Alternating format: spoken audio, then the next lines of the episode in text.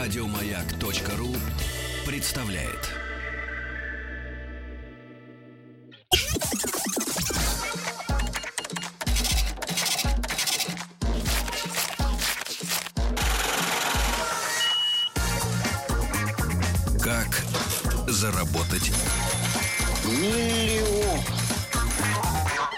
Друзья мои, ну что же, рубрика «Как заработать миллион» и как раз к этой сверхпопулярной рубрике, ну, по крайней мере, судя по письмам, которые начинаются со слов «Сергей, пригласите, пожалуйста, нас в рубрику «Как заработать миллион». Прохоров, что ли, пишет? Доброе утро. Явился Рустам Иванович. Здравствуйте. Здравствуй, Рустам Иванович. Доброе Народ утро. требует сказать вкратце, почему вас не было. Ну, какая Ребенок болеет. Уважительная причина. Уважительно, да? болеет Уважительная ребенок. причина. Давайте, один из детей. Ну так, Он не любит слово ребенок. чтобы шире звучало, да? Значит, друзья, после нашей, э, нашего заседания на прошлой неделе, а, так, знаешь, исподволь, вскользь, через, гру- грубо говоря, общих знакомых э, получил рекламацию на нашу рубрику. Люди, которые э, Воспользовались. рассказывали нам о том, что э, они, значит, э, э, делают обследование электрических сетей. Энергетическим Да. аудитом занимаются. Да, да, да. Значит, они э, негодовали, что мы превратили этот э, важный рассказ для них в шоу. Но Балаган. дело в том, что ребята попутали. Это не рекламная рубрика, за которую мы не берем деньги. И если, собственно говоря, с нашей точки зрения э, рассказ тянет на сериал в, стиле фуфло, то, в принципе, э, мы вправе изменить стилистику программы. Да? Мы все-таки хотим, э, чтобы наши гости, наши бизнесмены, они э, делились э, с аудиторией, ну, скажем так, действительно э, инновационными какими-то мыслями своими, ну или, по крайней мере, мог могли бы похвастаться успехами в это непростое время, да, э, финансовыми показателями, да, какими-то. Ну или, А, по крайней мере, могли отличить, что такое а, постоянный ток. И От что такое переменного, от переменного, да, и да. как он конечно. там текет, э, как они говорят.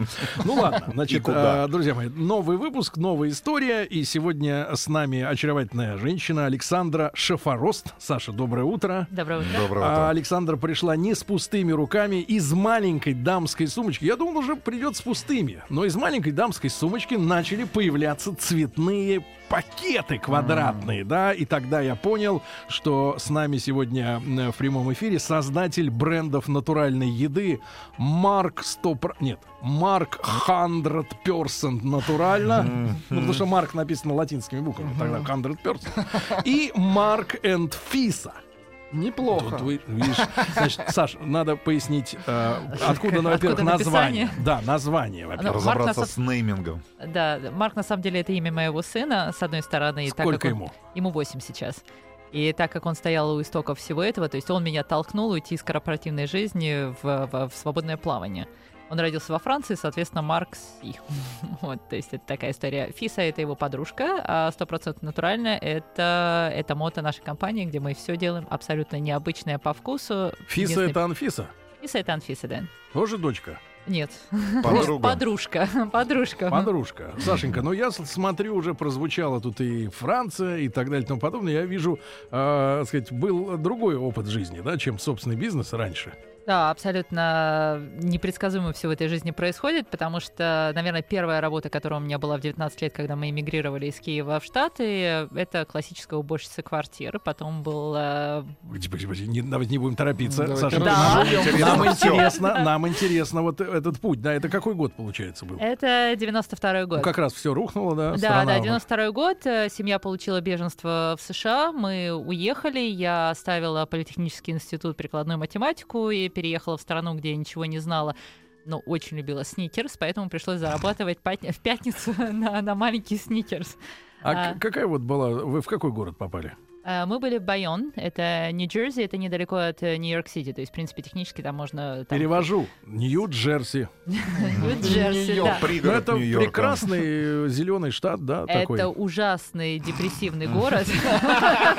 Мы когда, мы когда ездили туда со съемками, да, мы вот как раз переезжали мост, да, Да. оказывались в Нью-Джерси, и по сравнению с Нью-Йорком, а особенно с Брайтоном, нам Да. казалось, что Нью-Джерси такой зеленый город, э, ну, такой, грубо говоря, виллидж такой, да, Ну, большущий. это штат, да. А в Да. штат есть несколько входов. Вот если входить через э, Джерси-Сити и следующий будет Байон, это будет совершенно иная история. Что это за Америка? Это, это индустриальная Америка, которая раньше, наверное, где-то до 50-х годов занималась э, нефтепереработкой, там были громадные склады, а потом все это умерло. И это все так и осталось громадными ржавыми бочками, абсолютно большим количеством безработных, очень большое количество иммигрантов, э, которые новоприбывшие. Они туда целенаправленно э, это дешевый город. То есть, как любой иммигрант, э, классический вариант, ты приезжаешь с очень маленьким количеством денег, поэтому ты ищешь самое дешевое место, где ты можешь хотя бы поставить чемоданы. То есть это была также наша ситуация.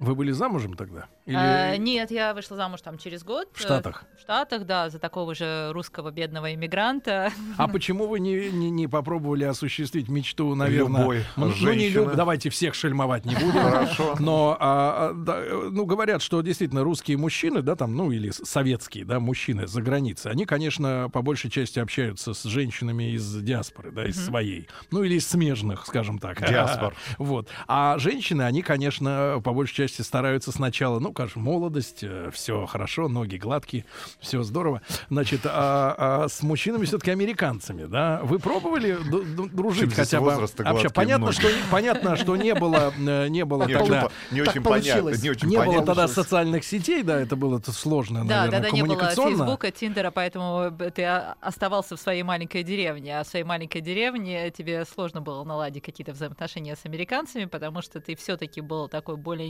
интеллектуально направленный человек из- изначально.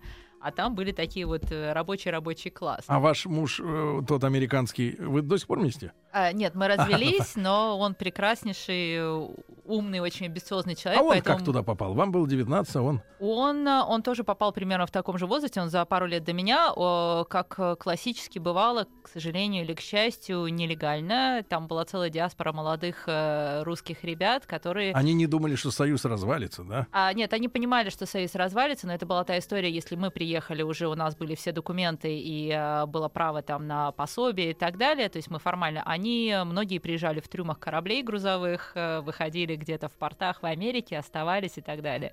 И со временем Романтики. Да, да, да. То есть они такие молодые. это Вот он, он был моряком. То есть он нелегал, да, был? Мгм. А, ну, да. А как вы отважились э, с ним связать жизнь, если у вас, он можно сказать, умён, бумажки? красив и амбициозен был. В принципе, остался таким же. А чем он 25 занимался там в. Штатах, если не было бумаг? А, очень просто. Тем же, чем занималась, наверное, в какой-то степени я. То есть ты раздаешь листовки за, за 3 копейки, ты потом начинаешь работать грузчиком где-то. То есть это классическая история, где ты понимаешь, что единственный способ у тебя заработать это сделать хоть что-либо, чтобы там в конце дня тебе заплатили хотя бы там 5, 10, 15 Ну как быстро, долларов. как быстро при таком образе жизни иллюзии вот тают у приехавшего из Союза Ну, человека? знаете, у тебя тает иллюзия, наверное, первые полгода, потому что я плакала, просила маму, потому что я приехала с семьей отца, забери меня обратно в Киев, я закончу политехнический институт за три года, а не за пять, я поступлю в аспирантуру, все это будет идеально, я не хочу здесь жить, я не хочу точно работать, я не хочу быть в этой нищете и так далее. Мама сказала, полгода потерпи.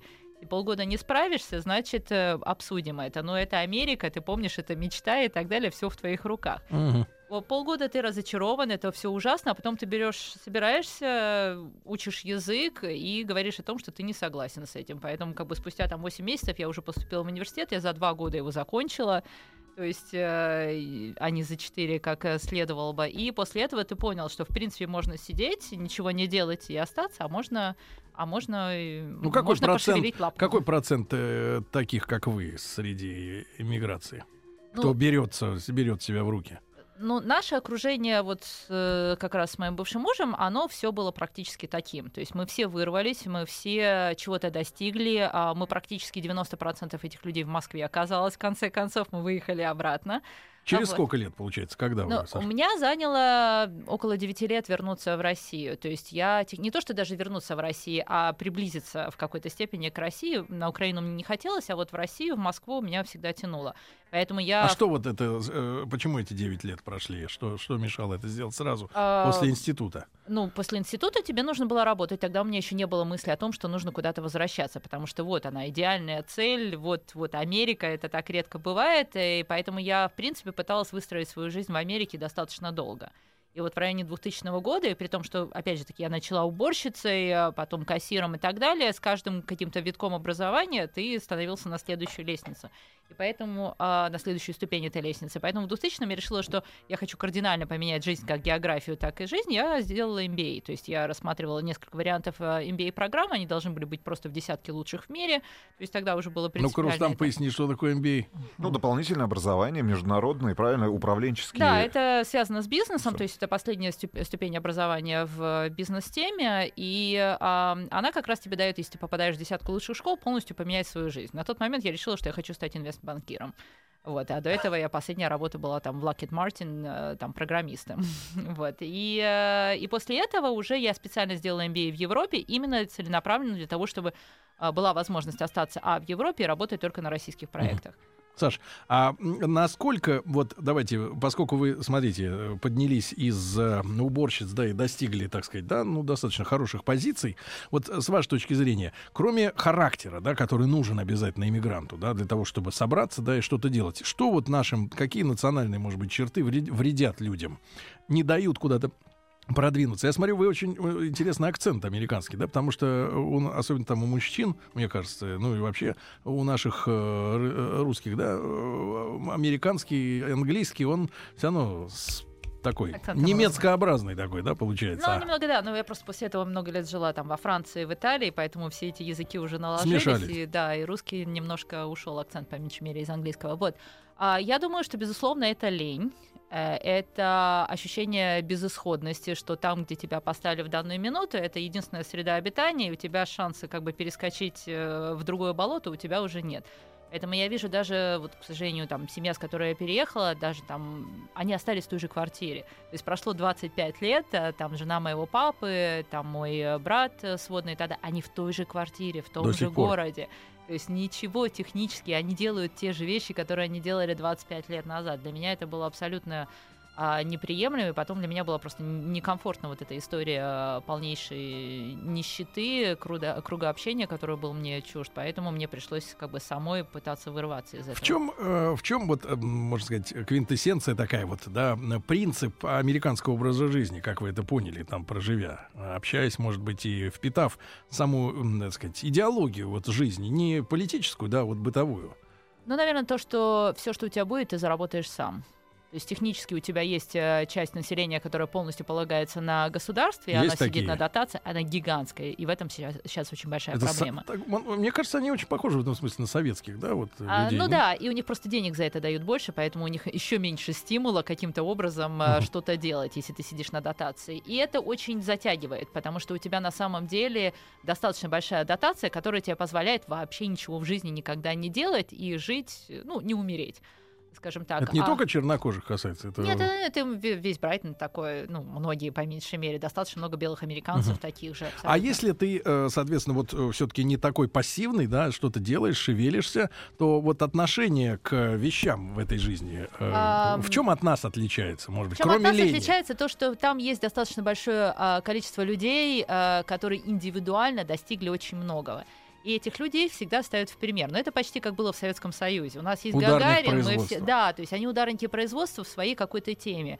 Плюс на это еще накладывается не просто доска почета, а реально ощутимые деньги. И они могут быть очень большие. И это очень многих толкает для того, чтобы делать следующий шаг. Саш, а что такое, вот я пытался добиться у нашего американца, который сейчас, наконец, а- отлетел На на родину недель. э, сдавать, В э, сдавать шифровки, да, в проявку. По официальной версии, да, Но э, я у него пытался понять, вот э, э, свобода, да, это слово, которое звучит очень часто и в политических речах, и в принципе freedom, да, э, Да. и free, свободный. Для меня бросает, мне бросается в глаза, что э, слово бесплатно и свободное это одинаково, да, free бесплатный, да. А вот у них в бытовом плане у американцев есть вот эта вот замороченность на этой свободе, на какой-то, и от чего они хотят эту свободу получить, если они говорят, что они живут в самой свободной стране мира. Я без политики сейчас говорю, просто Да, хочу да, да, нет, б- на бытовом уровне хочу понять, что они в это вкладывают. А у них совершенно четко есть ощущение, что они живут э, в свободной стране, и она на самом деле свободна, именно потому что у тебя реально единственное ограничение, которое у тебя есть в рамках там юридической системы, это только твои желания делать что-то или нет. никаких других. То есть ты можешь высказать абсолютно любую, любую точку зрения. Она никогда не будет наказуема, потому что у тебя еще будет тысячи людей, которые, в принципе, наверное, созвучны с тобой.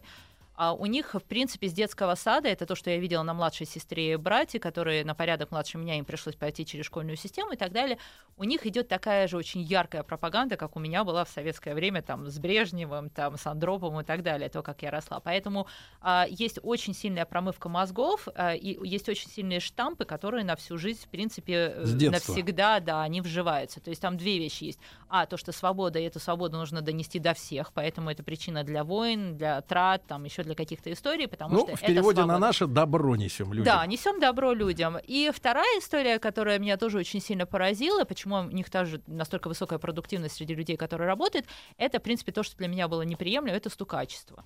То есть детей учат стучать друг на друга, ну это просто не называется стукачеством. Информер.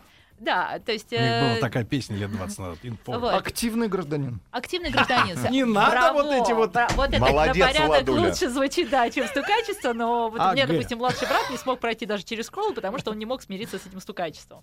По большому счету. Но это очень сильно дисциплинирует людей, потому что все знают, что все за все будут Вот в наказаны. этом, это, вот в это, это я немножко не мог понять, потому что, с одной стороны, да, а, проповедуется свобода, да, но, например, есть какие-то жесткие, ну, скажем так, нравственные ориентиры, да, такие, может быть, даже негласно, не прописаны. Например, ну, вот скандал, да, там э, возник, ну, тоже в англосаксонском мире, условно говоря, я так понимаю, что они родственные, да, там, ну, ну, к примеру, там, министр какой-нибудь там путей сообщения какого-то штата застукан на проститутке. Или Джордж Майкл занимался рукоблудием в кабинке, значит, э, супермаркета. И ты думаешь, елки, у вас свобода. Какое вам дело до того, что делал он в кабинке? Не, ну Нет, это же- так всех возмущает сразу. Елки подождите, на А в чем свобода тогда? Что ж, А, не может человек пере это самое Не, в может, кабинке? у тебя, но надо не забывать, что нация достаточно религиозна. И Ага. это тоже один из Они рычагов достаточно контроля. пуританская, пуританская страна. Да, да, да. Поэтому вот это пуританство, оно по меньшей мере в словоблудии, оно всегда Хорошо. Друзья мои, итак, сегодня у нас в гостях Александра Шефарост, создатель брендов натуральной еды Марк 100% натурально и Марк энд Фиса. Что это такое? Мы же об этом еще не поговорили после новостей сразу.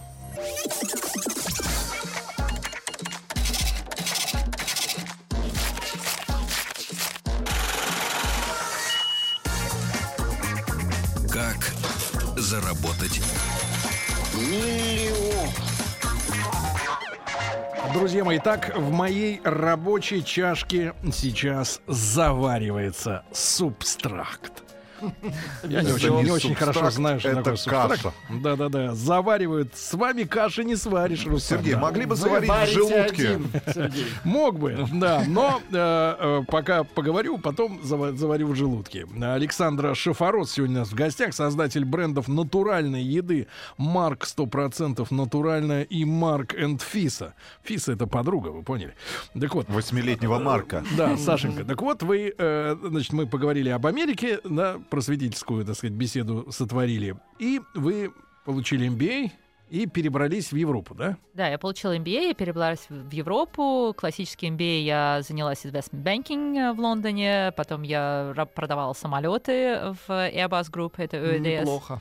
Потом, да, потом э, началась история консалтинг, менеджмент консалтинг, и наконец-то в 2005 году я перебралась уже полностью в Москву, занялась э, тоже консалтинговой деятельностью, но уже в недвижимости. Как раз в Jones Lang LaSalle. А в седьмом году появился Марк, который всю Очень эту много историю... неизвестных для нас слов звучит. А, а главное произношение, Да. мы же его вообще не понимаем. Да, мы О чем понимаем, говорит этот говорим- человек? Ну, в общем, так, в консалтинге в последнем мы как раз помогали нашим прекрасным девелоперам э, снести гостиницу Россию и э, Построить. организовать э, что-то другое. Там тоже с тобой было морское... Нет, на тот момент еще был не парк, на тот момент был прекраснейший квартал с жилыми домами, торговыми центрами, офисами и так Ну, далее. Куда же их можно-то уж вгородить, это ну, правильно? Тогда Шалва Чигиринский имел совершенно другие планы на, на этот участок. Э, И, в принципе, таких участков было очень много, потому что Джонсон Гасля была всегда номер один компании в консалтинге именно в недвижимости, поэтому мы работали только вот э, с Золотым островом, здесь Красный Октябрь, мы рисовали, просчитывали, что там будет происходить, там Москва-Сити и так далее. А в 2007 году э, нежданно-негаданно появился Марк, и в тот момент я просто решила, что я полностью уйду из корпоративной жизни. А, Кстати, как к этому моменту вы уже развелись с американским мужем? Да, я с ним развелась еще в 2001 году, когда э, пошла история MBA, потому что у нас у обоих, он тоже делал MBA за год до меня в этой же школе в Инсиаде. Вот, и в тот момент мы поняли, что э, жизнь намного шире, красочнее и так И далее после интереснее. MBA. да. Да, чем она была до MBA. И это было... Мы Вы по-прежнему очень встретили хорошие новую друзья. любовь в Москве?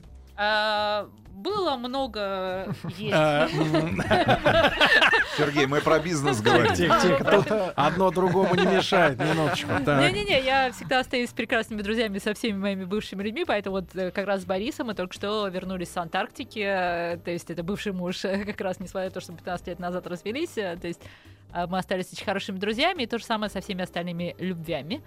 А вот, эм, человек.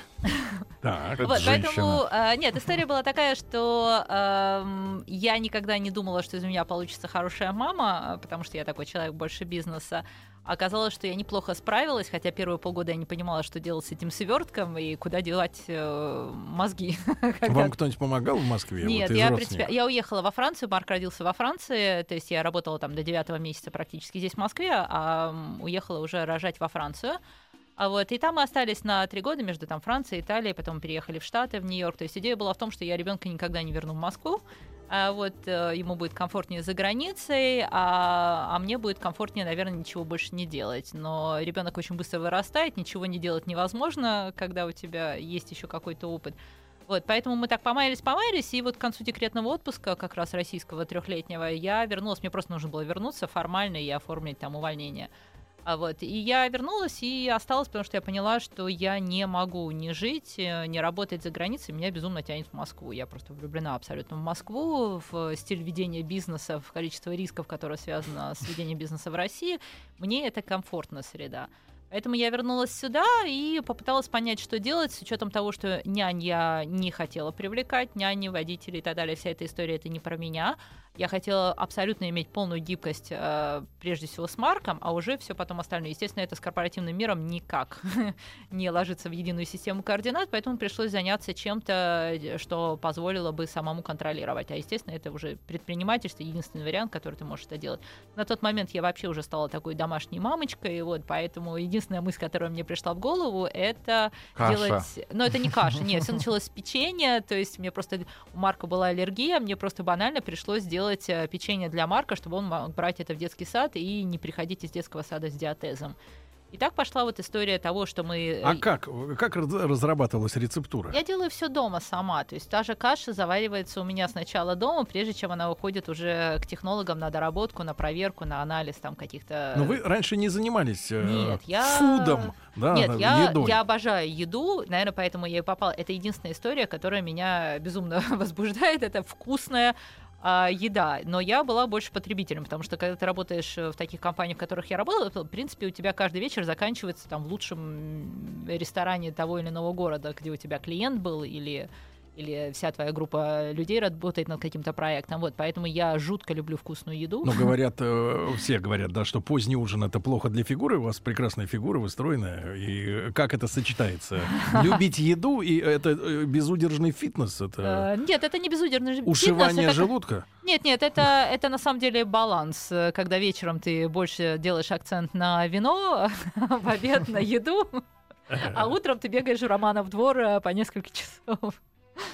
Так, так, хорошо. Итак, рецептура для печенья. Рецептура еда. Я стала просто это делать для Марка, относить это в детский сад. Э, Это был частный детский сад, поэтому, в принципе, это дали попробовать и э, другим воспитателям, и другим детям. И И, так потихонечку начала вся вот эта история развиваться, то, что а сделайте нам, а можно нам купить и так далее. Ну, и все, тогда- кто пробовали вот детские, э, вот эти все пюре, всякие вот печеньки, ну, которые фабричные, Нет, да, ну, вот эти. детские совсем. Нет, нет, ну, я имею в они виду, они да. все мерзкие, все невкусные. Вообще, Да, вот как может... открываешь с брокколи, так Да, да, да. Как это можно вообще есть? Я не знаю, это готовят люди или гуманоиды? В принципе, из зеленой слизи какой-то.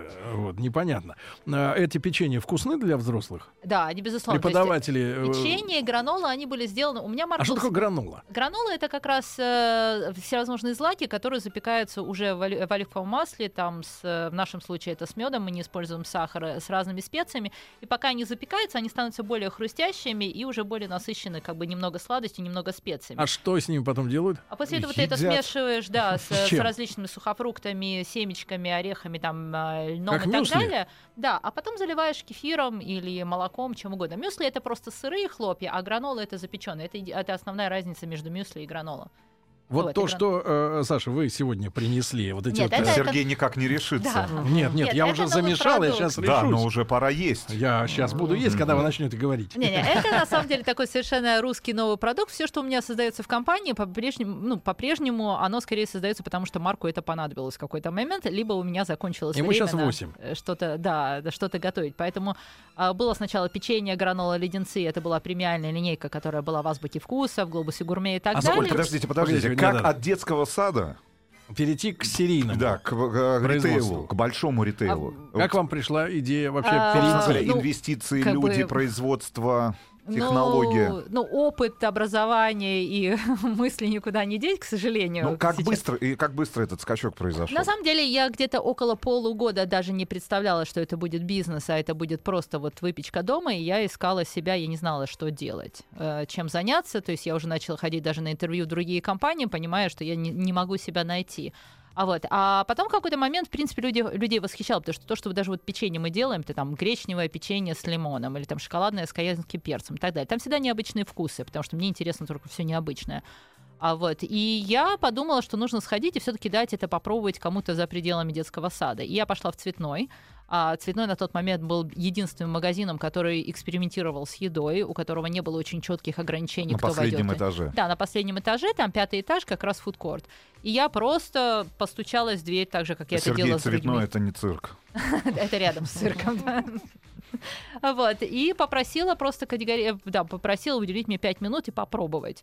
И у нас просто всегда настолько сложные продукты, что, в принципе, ну, необычные комбинации, что пока ты это в рот не положишь, никто не понимает, а, почему это должно быть именно так, почему это должно столько стоить, и вообще, чем это отличается от любого другого продукта на полке. Потому что печенье, каша, это, это commodity, то есть это, это Как? то, commodity, то есть это то, что, в принципе, его как грязи, его много, все делают. Комадите? Commodity, да. Commodity это то, что просто массово производится, и оно От особо не слова отличается. комод?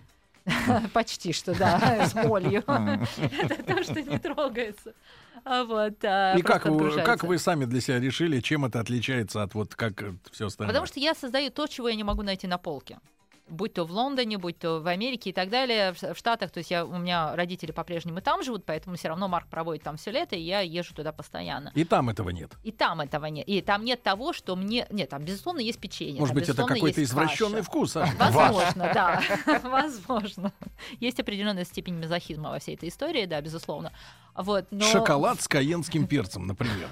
Правда, сегодня Александра не принесла нам шоколад с каенским Ну, перцем. извините, но я верю. я не была на заводе, я прямо Я с Хорошо, мы довольствуемся. к вам. Комо. Хорошо. И вот, э, и вот э, в цветном вы нашли первый интерес, да, какой-то? Я нашла первых людей, которые попробовали, сказали, интересный вкус. Точно такого нет. А мы занимаемся в основном импортом, то есть у нас здесь вроде бы все самое необычное лучшее, вот реально А этого такого нет. никогда не пробовали. Работайте, сделайте упаковку, сделайте все, что требуется там по сертификации. Где вы далее. нашли людей, которые это все сделают? Вы же не дизайнер. А, нет, я не дизайнер, но как раз э, с Марк 100% натурально я сначала пошла в очень большое агентство, одно из лучших агентств, с которым мы сейчас, надеюсь, э, начнем все-таки работать, а, но немножко на других условиях, потому что у них э, цена за упаковку, это, ну, за разработку бренда, упаковки, это просто космос. У меня не ну, было давайте так денег. по-русски. Забурили. По-русски. Забурили. Давайте вы нам комодите, мы вам забурили. Да. Вот, поэтому я поняла, что, как всегда, нужно работать с фрилансером. Я вообще большой адвокат того, что нужно просто найти людей на стороне, которые очень хорошо делают определенный как бы кусок работы. Поэтому я просто пошла через студентов э, Британики, это British School of Design, которая здесь в Москве на ArtPlay, а, м, различных фрилансеров, просто запустили, мы провели тендер, а, просто было тех задание, и люди начали присылать свои работы, свою интерпретацию Выбрали текста. лучше. Это что касается дизайна. А Это- что касается производственной И базы? технологии. Да. А то же самое. Это технически у тебя то же самое. Ты потом начинаешь копошить. Что хорошо из прошлой жизни, что мне удалось сюда перенести. Бизнес-процессы, вы понимаете, как все устроено. Да, это просто идея, идея того, что э, когда ты приходишь, там, допустим, на интервью McKinsey, и вопрос, который тебе задают, это сколько там э, теннисных шариков поместится в самолет, Ты понимаешь, что это настолько непонятный вообще вопрос, как ты можешь ответить, пока ты его не начинаешь делить на маленькие кусочки. Как только ты его раздробил на маленькие кусочки, все становится неимоверно тривиальным.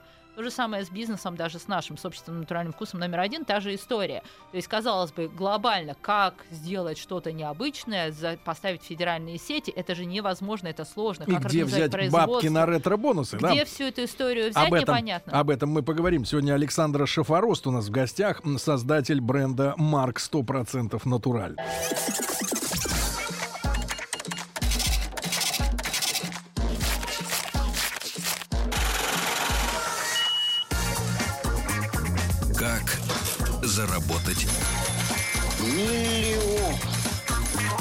Итак, друзья мои, сегодня мы говорим о таком реальном бизнесе, да, э, здоровая еда, которой нет аналогов, да, вот у нас такая, быстрая причем, да. А, ну, она не обязательно быстрая, это совершенно точно, да, делается то, что помогает тебе как бы проще пройти через день, поэтому, допустим, в печенье у нас есть специальное печенье для красного и для белого вина. То есть ты уже понимаешь, как бы... Пройти через день с бутылочкой 0,7. Печенье для вина. Вот так, через день, нет, пройди через день с нашим 0,7. В принципе, мне кажется, печеньки отпадают как, как необходимость, да. Саш, значит, э, где вы нашли людей, которые будут делать? Аутсорс или как? Или собственный цех? Частично. А, у нас есть собственное производство здесь, в Москве, на Таганке, где мы делаем как раз премиальную линейку, потому что я технически не смогла найти кому-то, кому я могу доверить там дорогие ингредиенты, которые не начнут заменяться там уже на второй неделе аутсорс.